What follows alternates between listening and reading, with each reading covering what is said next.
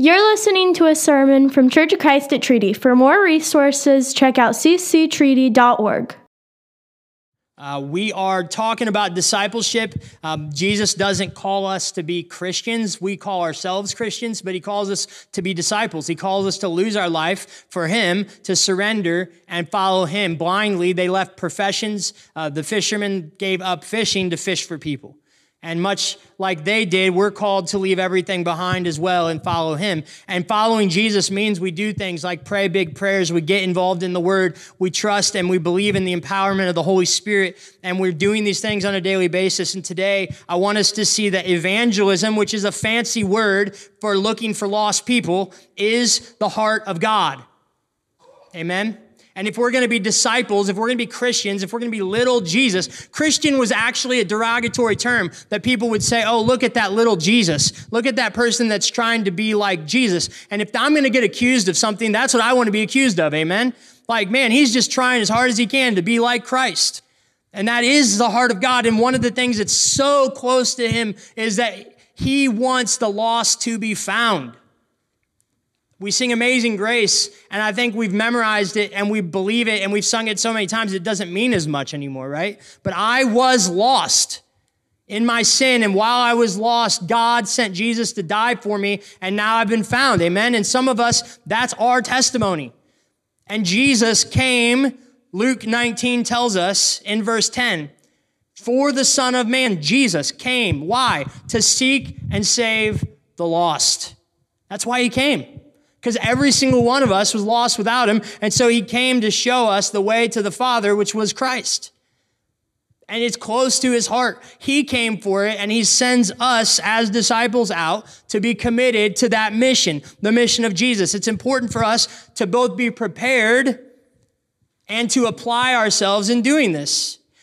Those of us who want to reach people for Jesus have to be both willing to do it and able to do it. And I think sometimes we're good at one or the other. We're willing, we want to do it, but we're not able.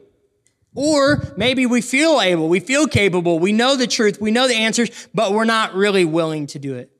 And we can be able to share our faith, but not willing to, or we can be willing to share it, but not able to. And the last thing I want to see happen in the churches across America and across our world is for us to be convicted that the command is to make disciples, but to have no idea how to do it.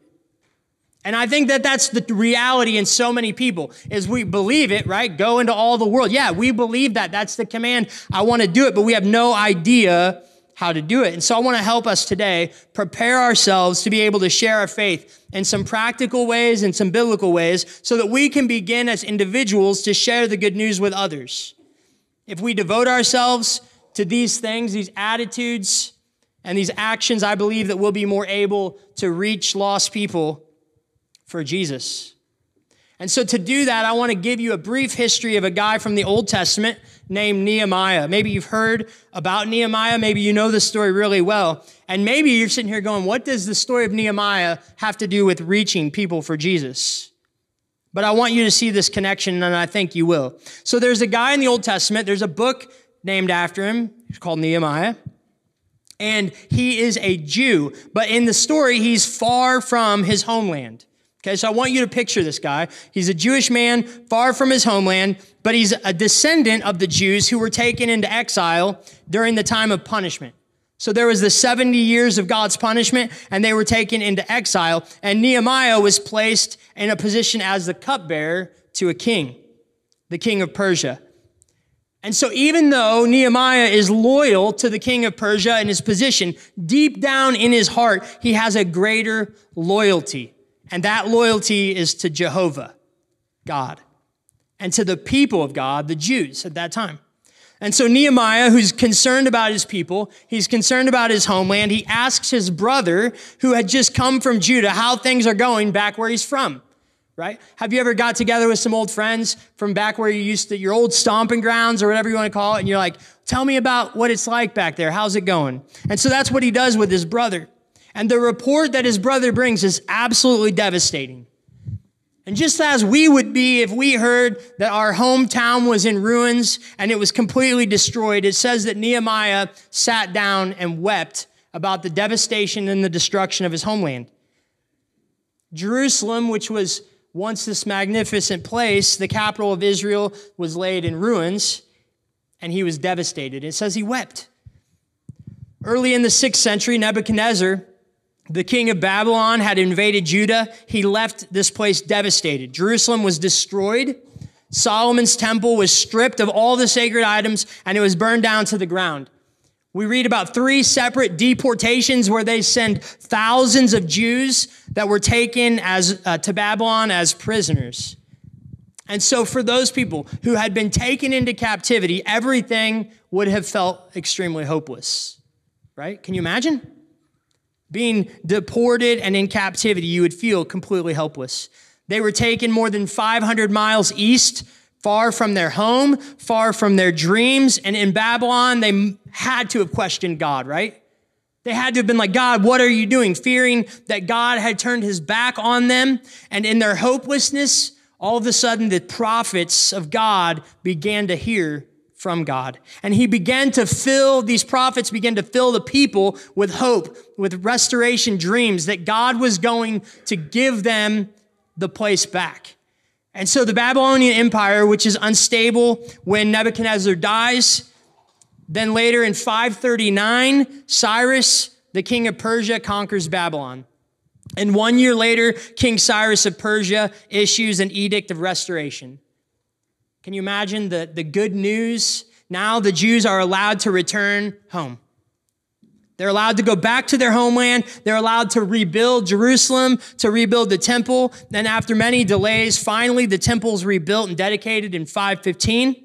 But despite the predictions and the prayers, what the, the, the new age that the Jews thought was going to come did not materialize. It's still laid in ruins, and the Israelites were not upholding the laws of God. Which brings us to Nehemiah chapter 1. The year was 446, 100 years since the Jews had been allowed to return. And they were allowed to rebuild, but yet God's great city, the city laid in ruins. And so for Nehemiah, this brought one reaction sadness, right? Can you guys pick? I mean, I think sometimes we read these stories and we're like, well, of course he was sad, right? But, but try to put yourself in the situation of Nehemiah to be so far from home and to get this devastating report and to feel hope again and then to find that it's still in ruins. How many of you have, have like been at the bottom and then you felt this sense of hope and then all of a sudden you're like desperate again, right? I mean, let's be real. Like you see a glimpse, you go to the doctor and they're like, oh, it looks better than the last time. And then you go six months later and they're like, it's back worse than it's ever been. And you're like, God, you gave me this hope. I thought we were on the path to restoration. I thought we were rebuilding. And now we're back again. That's where Nehemiah was at. And his reaction we find in Nehemiah chapter 1, verse 4. When I, Nehemiah, heard these things, I sat down and wept. For some days I mourned and fasted and prayed before the God of heaven. This is what I think is the first point, the first reaction, the first step for us in being prepared to reach the lost for Jesus. And I hope if we care about one thing collectively, it's lost people meeting Jesus. Like, I hope that that's what you care about. Um, but I want to tell you that nothing will happen, or I'll say this not much will happen if you're taking notes until you grieve. Not much will happen until you grieve. Nehemiah, he says, I heard these things and I sat down and wept. Let me ask you, is your heart filled with concern for those who don't know Jesus? Is your heart filled with concern for those who don't know Jesus? Do you have a burden on your heart for people, for the souls of people? Are you conscious about the fact that people around you are not following Jesus? Are you aware of that? And does it break your heart that people are in danger of an eternal destination apart from Jesus? Dwight Moody, who's famous, was in London um, one time during one of his evangelistic tours. The, several British ministers came to visit him and they asked him what the secret was to his effectiveness. They wanted to know why he was so good at reaching people for Jesus when he had been poorly educated. Like he, he had no education relative to some of these other guys, but he was extremely effective. And they said, What's the secret? So Moody, the story tells us, takes us uh, up to the window of a hotel room. He takes these three ministers up there and he asks them to look out the window. And he says, one by one, he asks them, What do you see when you look out here? So he's in this hotel room with these ministers and they're looking out and they describe the buildings and how tall the buildings are and how beautiful the buildings are. And they're describing the parks below and how green the grass is and how beautiful it is. And they're describing the people that they see in the park. And they turn after they describe what they see and they look at Dwight Moody and they say, Dwight, what do you see? And at this point, he's sobbing and he says, I see countless souls that will one day go to hell if they don't know Jesus. We will not be effective, my friends, if we don't grieve. When was the last time, not just their, their eternal destination, but the pain in their lives? When are we sitting down and crying with people?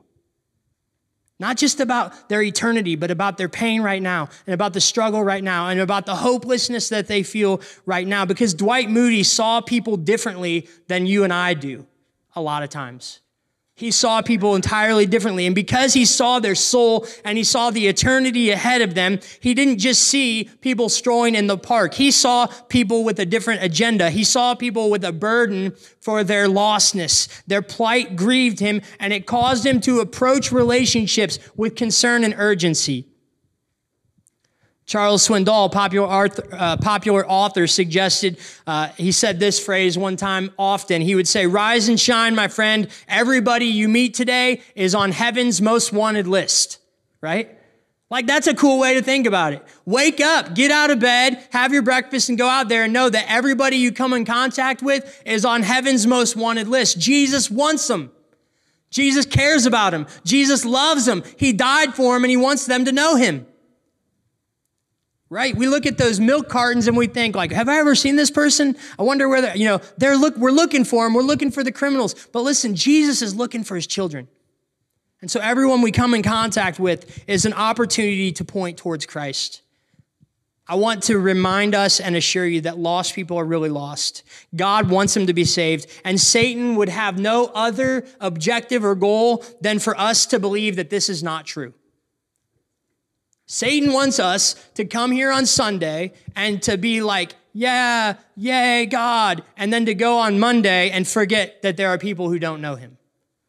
That would be the most effective tool of the enemy. But Satan whispers to anyone who will listen. He says, People are all okay, don't worry. Let it mind their own business. They're all fine. People are good. Go easy on them. It's not a big deal. Sin is not a big deal. God doesn't expect much from you. There's a lot of ways to get there. Let them find their way and get there. It's okay. And so we can sit around apathetically and just let people destroy their lives. But the truth is, if we believe the Bible, which we do here, John 14, Jesus says, I am the way and the truth and the life. No one comes to the Father except through me.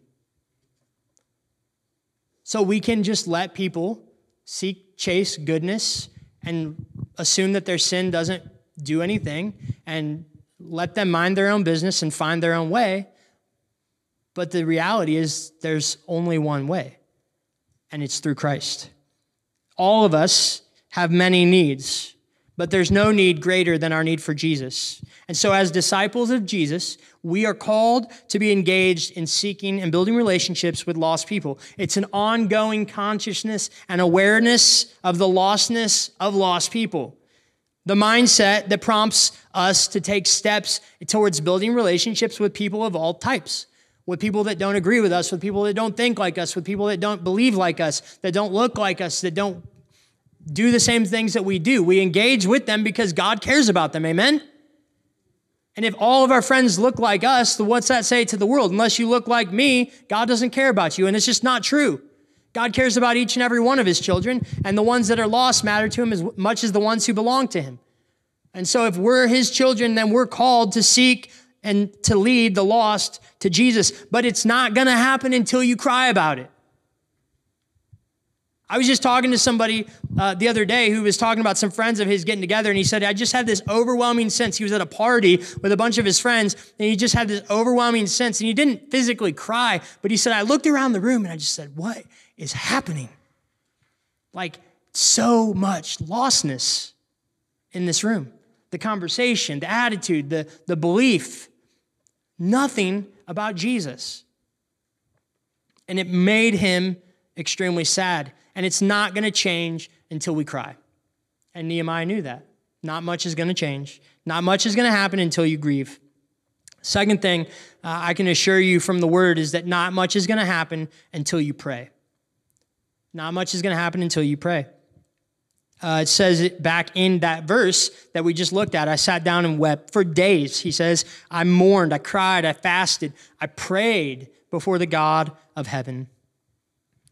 Um, some ministers in the area decided that they wanted to rally around Second Chronicles 7.14 this year. Um, if my people who are called by my name will humble themselves and pray, because we want to see Wabash, we want to see revival. We want to see more and more people know Jesus in this city and in the world, frankly. And so some guys decided at 7:14 in the morning, 7:14 at night, we're going to set alarms, we're going to pray. We invite people to do it with us. Um, but I talked to one of the ministers um, because this Wednesday is 7:14, July 14th, and they said, "Hey, let's open. Let's all go to the city park at 7:14 a.m. and 7:14 p.m. and let's pray together." And so the invite is out there. If you want to do that, show up. Anybody can come and pray. It's not for just ministers, it's for anybody that wants to pray. But one of the ministers we were talking this week, he said, The sad thing is when I do a potluck at my church, we have the biggest attendance that we ever have like fifth Sunday meals, right? Everybody comes to church, everybody stays because there's food. But the sad thing is when we have a night of prayer, nobody shows up. It's, it's really not that funny, but it's kind of an awkward laugh, sorry. But it's true, guys. It's true. Like if we had a meal for our community outside today at one o'clock, we would have 150 people here. But if I said, "Hey guys, today at 7:15 tonight, we're gonna get together and pray," um, there wouldn't be very many people here. So I think we need to grieve and I think we need to pray. Um, the Bible's clear that you can tell a tree by its fruit. And if we don't grieve and we don't pray, that might be why we don't see fruit. I'm just kind of like one plus one is two kind of guy. If we don't grieve, we don't pray, we don't see lost people find Jesus. Kind of makes sense. Um, but Nehemiah's plight, his grief, leads him to pray. He, chapter one, if you want to go back and read, the prayer is recorded in Nehemiah chapter one. He prays this prayer. It's a praise. He prays with confession. He actually confesses his own sin and the sins of his people. He takes ownership, right? He says, You know, I, I apologize for the way we've done this, even though he didn't do it all. He prays the promises of God. And finally, he prays for the ability to do something to help. And what's convicting about the prayer is it says, for days he prayed. For days.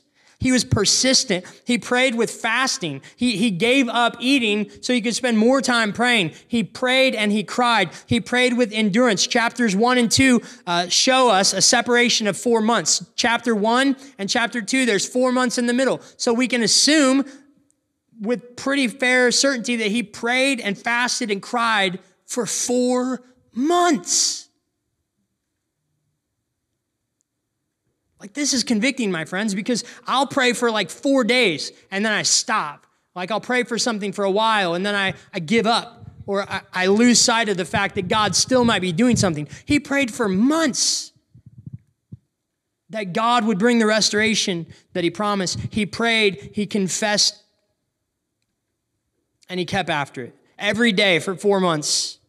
And this is a good example for us when it comes to evangelism. The burden of our heart, the grief, the concern that we have for others should lead us to pray for them, to pray for salvation, to pray for an opportunity and a path to disciple them. Um, a guy named Sidlow Baxter says many uh, men may spurn our appeals, They may reject our message. They, mo- they might oppose our arguments. They might despise us as people. But I love this part. They are helpless against our prayers. Right? Maybe you've tried to share faith with someone and they're like, You're dumb. That's stupid. I don't believe it. That's garbage. And you were like, took it personal. You don't have to take it personal. We can leave the burden of proof on God. He's in control. It's not about you. They're not rejecting you, they're rejecting Jesus. But it, they can reject us, they can oppose us, they can get mad at us, but they cannot reject the prayers of God's people. James 5:16 it says therefore confess your sins to each other pray for each other so that you may be healed. The prayer of the righteous person, it says, is powerful and effective. There is a spiritual war going on in our hearts, and prayer is our greatest weapon. There is no telling how much good we can do in preparing lost people for salvation, but our prayers are making a difference.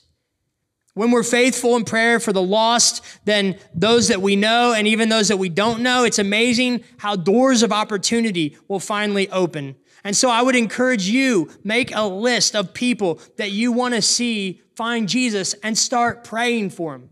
When I was a young kid, my minister encouraged us to make a triage list. This is the list in a boat. They put it up on a sign. There was one in the Titanic. If the boat goes down, these are the people you get first, right? For whatever reason, they were more important. For whatever reason, you needed them off first. Uh, they had more value. I don't know exactly why everybody made the list, but my youth minister said, make a list of your friends that you want to see Jesus get first. And just pray and pray and pray and pray. You don't have to call them every day. You don't have to tell them they're on your prayer list or on the triage list, whatever you want to call it. Just pray that God would open doors, that God would open their heart to listen. I was listening to a podcast this week about a young girl who had worked with a, a, an agency that had helped. She was a single mom, and she went through this uh, program to get some car seats and assistance in helping have this child. And um, there was a church that came alongside, and they said, We prayed for her every single day. She had to come to the church to pick up all the stuff, and she had to come to Bible studies to like meet these requirements in order to get this assistance. And she did all of that stuff, but she never made a decision for Jesus. And this lady that was really close to her said, I found myself frustrated with God. I'm like, God, we loved her so well. We gave stuff to her. We met her needs. We prayed for her, and we like we just loved her. And then she she had the baby, and we had a baby shower, and then she uh, we never saw her again.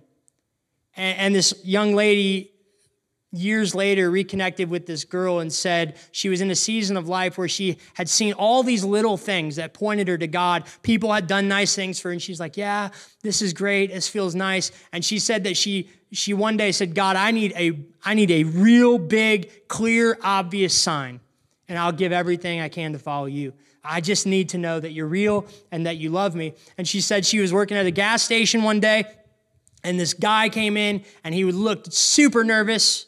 And he just walked up to her and he said, I don't know, I don't do this very often. I really have never done this before, but as I walked in here, God told me that I needed to tell you one simple thing that He loves you.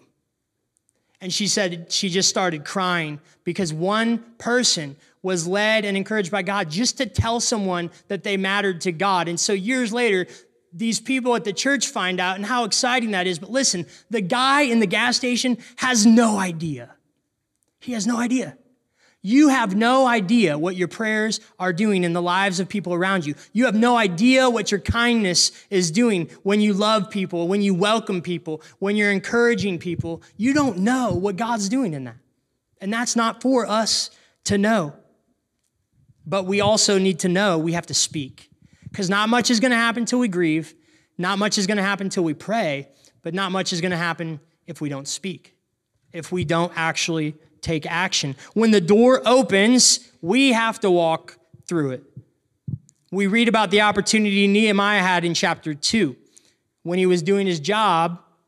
It says in verses 1 through 5 In the month of Nisan, in the 20th year of King Artaxerxes, when wine was brought for him, I took the wine and I gave it to the king.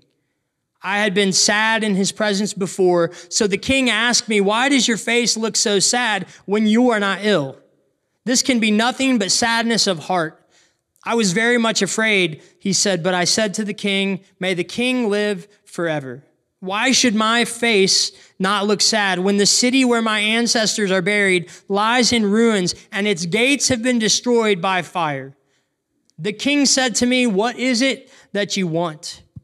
Then I prayed, he said, to the God of heaven, and I answered the king. If it pleases the king, and if your servant has found favor in his sight, let him send me to the city of Judah where my ancestors are buried so that I can rebuild it. You see the courage in that story? Like he grieves and he prays, and when God gave him an opportunity, he took action. Consider what might have happened had he not done this? Had he not cried for his city? Had he not prayed for his city? It's possible that Nehemiah could have even given up when the king asked him what he wanted. He could have froze and been afraid and not said, This is what I want. If we have a heart for the lost and if we pray for the lost, then we have to begin to be aware of opportunities that we have that God gives us to take advantage of them. And some of them are going to be obvious. Sometimes people are going to say to you, Why do you believe in God? I want to believe in God. What do I need to do? Other times, you just need to tell somebody that they matter. You just need to tell the mom who's got chaotic kids in the grocery store that she's doing a great job, that she's a great parent that you can't imagine what it's like to walk through the grocery store with three kids, but she's doing a really, really good job. That the dad who's working really hard and isn't making, doesn't seem to be making ends meet, but he's trying to make a way for his family to provide for him, but also be present with him. You just need to tell him he's doing a great job and that God sees his efforts and he's going to bless him and he loves him and cares about him. Sometimes it's obvious, sometimes it's not. But these are opportunities for us to share truth. 1 Peter 3:15. In your hearts revere Christ as Lord, and always, always, always be prepared to give an answer to everyone who asks you, to give a reason for the hope that you have, but do it with gentleness and respect, right? Nobody likes the bullhorn guy. I mean, maybe some people do. I think he's a clown, right? But we do like the people that are gentle and respectful and they know the truth and they believe the truth and they live it out. And they pray and they grieve and they take action. Nothing's gonna happen if we don't do that. Regardless of our opportunities, at some point, you're gonna have to do something. Right? I think one of the traps that we fall into a lot of times is like, well, I'm going to be the one that's sad for people and grieves, and I'm going to be the comforter. Other people are like, I'm going to be the prayer warrior, and I'm going to just call Ryan when we need to bring in the big guns or call Greg or call Rex. Like, I'll get the big guns to come in and bring the thunder. But listen, every single one of you, if you belong to Jesus, you were called to the Great Commission. Every single one of us. Myself, you, if you belong to Jesus, you are called to grieve, you're called to pray, and you are called to speak when you're asked to speak. Nehemiah was afraid. It says he prayed right in that moment. He prayed. He was scared. What do I say? How do I communicate this? But he had an opportunity and he stepped up, and we should do the same thing. I want to give you two questions. These aren't the only ones, but I want to give us something practical today because I know that this is a scary subject. We think of evangelism as like sitting down, going through a comic strip, or like walking them through salvation. But just loving people with the love of Christ is pretty simple at times. I want to give you two questions that you could use that would help, I think, when you're evangelizing or trying to reach your friends. One is just to say, Would you come with me? Right? Just the question of, Would you come with me? I'm not saying bring them to church while that's a good thing. Statistics tell us most people go to church because they're invited. Very rarely do people anymore just walk into a building and say, I just want to be here. Usually it's like you invite your friends, they show up. I mean, that's most people's story. That's my story. Even though I grew up in a Christian home, my neighbor came across and said, Hey, you want to come to church with us? We didn't know where to go. We were looking, and he invited us, and we went there.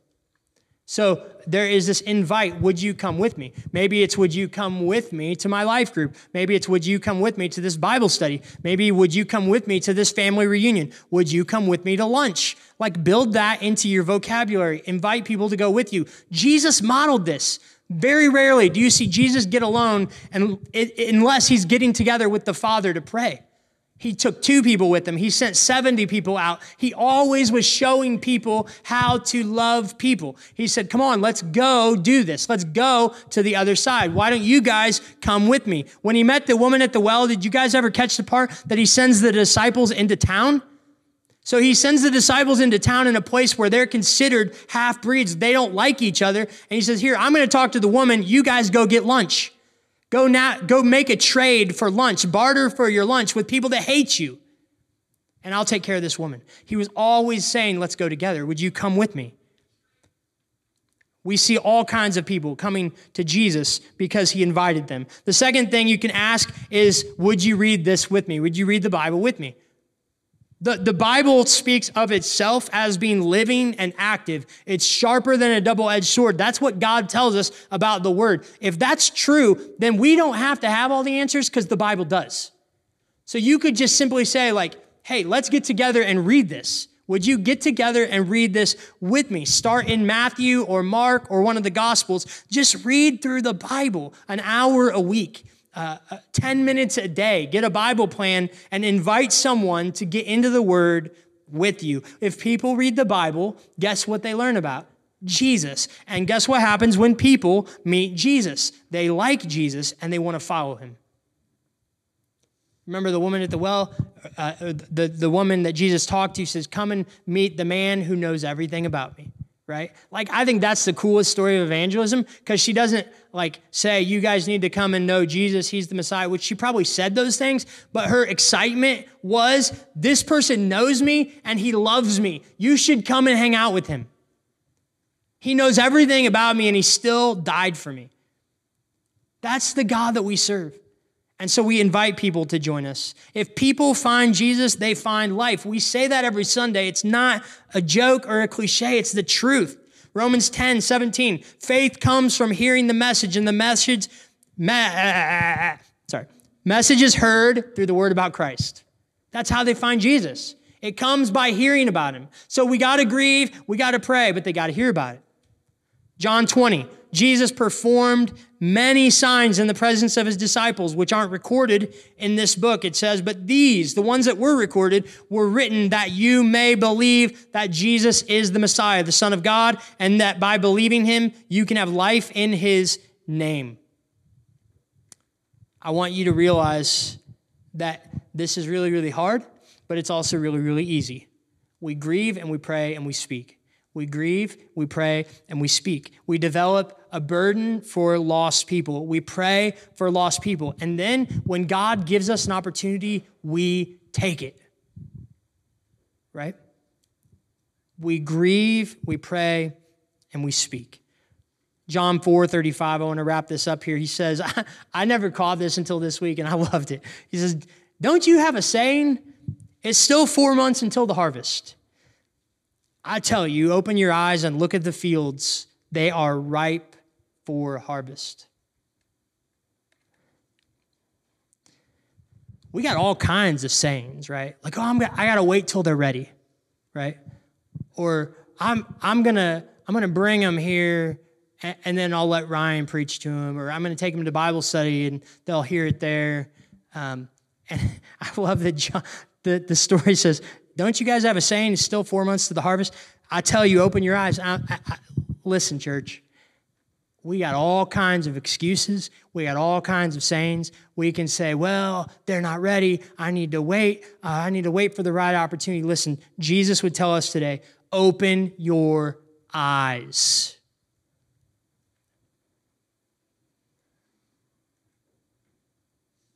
The world's not getting any more godly or any more moral. We're not getting any closer to Jesus as a world. Look at what's happening in, in all the countries around the world. We can pick on a country, but we're, we're all seeing more and more lostness every day around us. People are turning to other things other than Jesus. Open your eyes. You can't do anything if it doesn't grieve you, and if we don't pray about it, and if we don't speak about Him. Shout it from the mountains. We don't sing songs because they're clever and catchy. We sing them because they have truth in them. Go on and scream it to the masses that He is God. Jesus is King. Amen? Open your eyes. Grieve and pray and speak.